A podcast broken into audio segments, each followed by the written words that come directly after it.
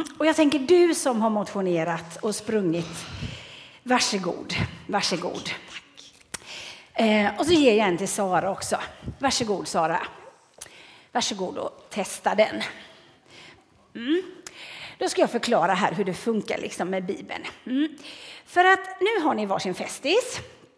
Och då om jag tar och frågar Sara här lite. Mm. Vi ser när hon är redo. Eh, vad tycker du om festisen Sara? Festisen är bra, och så är det papperssugrör så det hinner nästan ta, smälta medan man dricker. Men festisen, är du liksom, kände du att nu är du inte lika törstig längre? Ja, bra. Precis så som jag hade tänkt. Nu ska jag fråga Hanna då här. Hur, hur känner... Jaha. Ja, den, eh, den är lite svalkande. Det var skönt med lite kallt. Men jag är lite törstig. Alltså, ja, ibland undrar man ju. Men alltså grejen med festisen är att om du ska kunna dricka den och liksom känna att åh vad skönt, nu är jag inte törstig mer, då måste du öppna den. Kolla hur Sara har gjort. Även om hon inte tyckte sugröret var så gott så funkar det ju. Så om du öppnar den och dricker, då ska du se att då gör festisen den nyttan som det var tänkt. Nu ska vi se här, hur går det för henne? Det var bättre. Ja, precis. Det visste ju ni, eller hur? Ja, för att kunna liksom få glädje av festelsen så måste man ju dricka den. Och lite så är det med Bibeln, att det är liksom inte utsidan av Bibeln som är liksom en lampa, utan när man öppnar den, när man läser det som står, då kan det hjälpa oss. Precis som en lampa kan visa vägen, precis som en karta kan visa vägen, så kan Bibeln visa vägen. Om man liksom öppnar den, om man typ smakar på Bibeln, inte biter i den, men om man läser den och lyssnar. Så det är lite samma sak som med festisen. För Guds ord kan hjälpa mig när jag inte vet vad jag ska göra, när jag inte vet vart jag ska gå och när jag inte vet hur ska jag tänka nu. Så till exempel då, du såg lite rädd ut en stund här när du kom fram. Var det så eller? Det var lite läskigt där. Ja, på den sidan. Ja. Han heter Peter. Ja. Vi, vi kan, ni kan få prata efteråt sen. Han är inte så farlig som han ser ut. Ja. Men ibland kan man bli lite rädd och då kan man ju fundera så här, har Bibeln någonting att säga till den som är rädd? Man kan ju vara rädd för människor. Man kan ju vara rädd, oh, vad ska de säga om jag gör så? Eller så kanske det händer något i skolan som man känner, hur ska det gå på det där? Det som inte vi har gjort någon gång förut.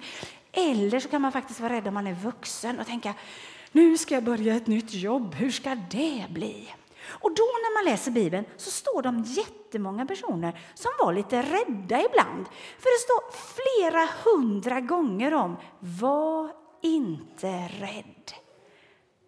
Var inte rädd. Det är som att Gud han förstår att det där behöver han säga ofta. För vi är människor och vi blir rädda ibland. Någon blev rädd för det stormade så mycket när de var ute med sjön, på sjön.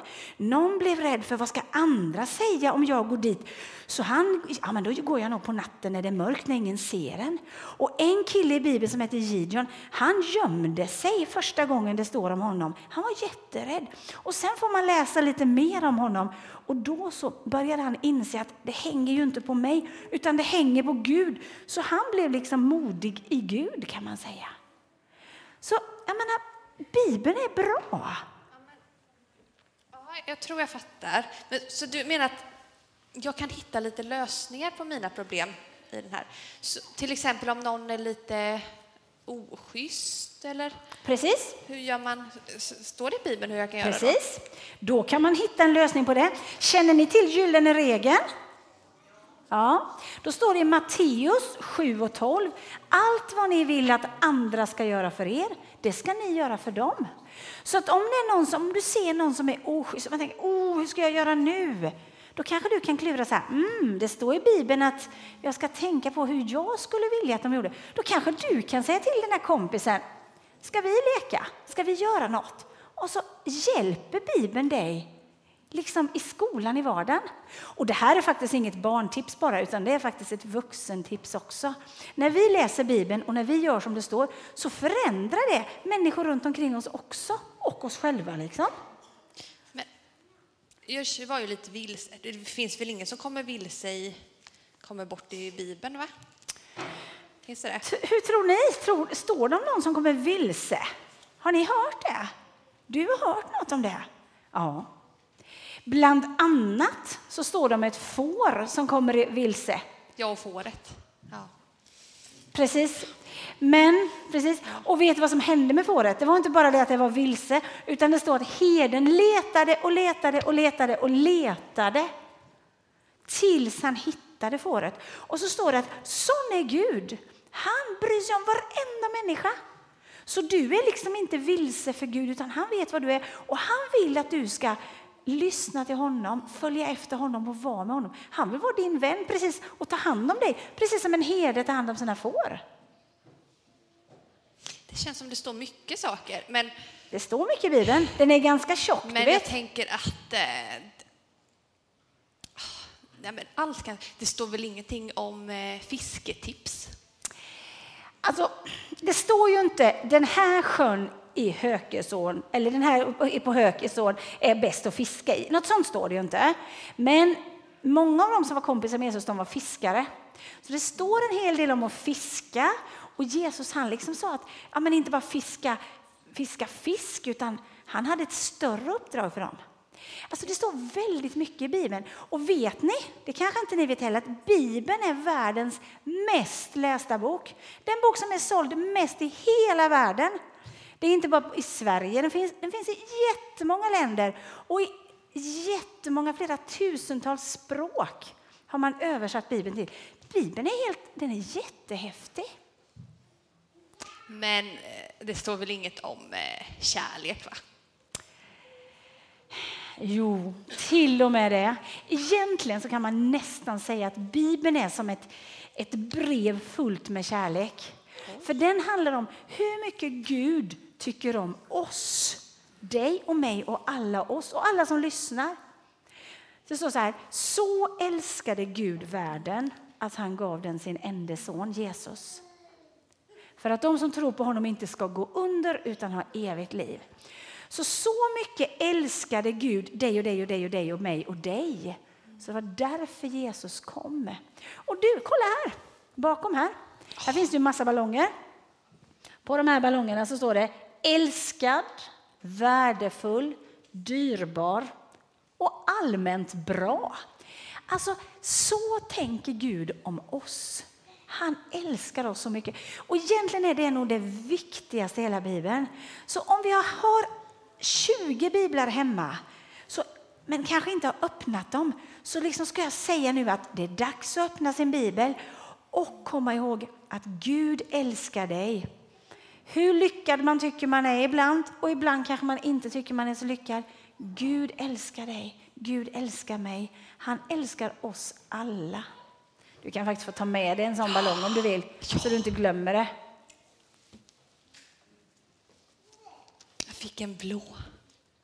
Men jag tror... Får jag, jag tar med den Ta här? med den också. Så, så lämnar jag kartan och kompassen. Ja, precis. Här. För den känns inte som den funkar riktigt Eh. till det. Nej. Så tänker jag att det finns säkert någon här som hjälper mig Absolut. eh, hem sen.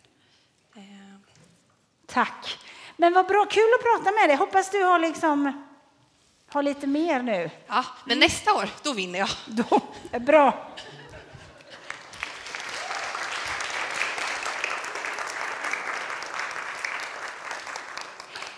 Hörni, Bibeln är Guds ord till oss.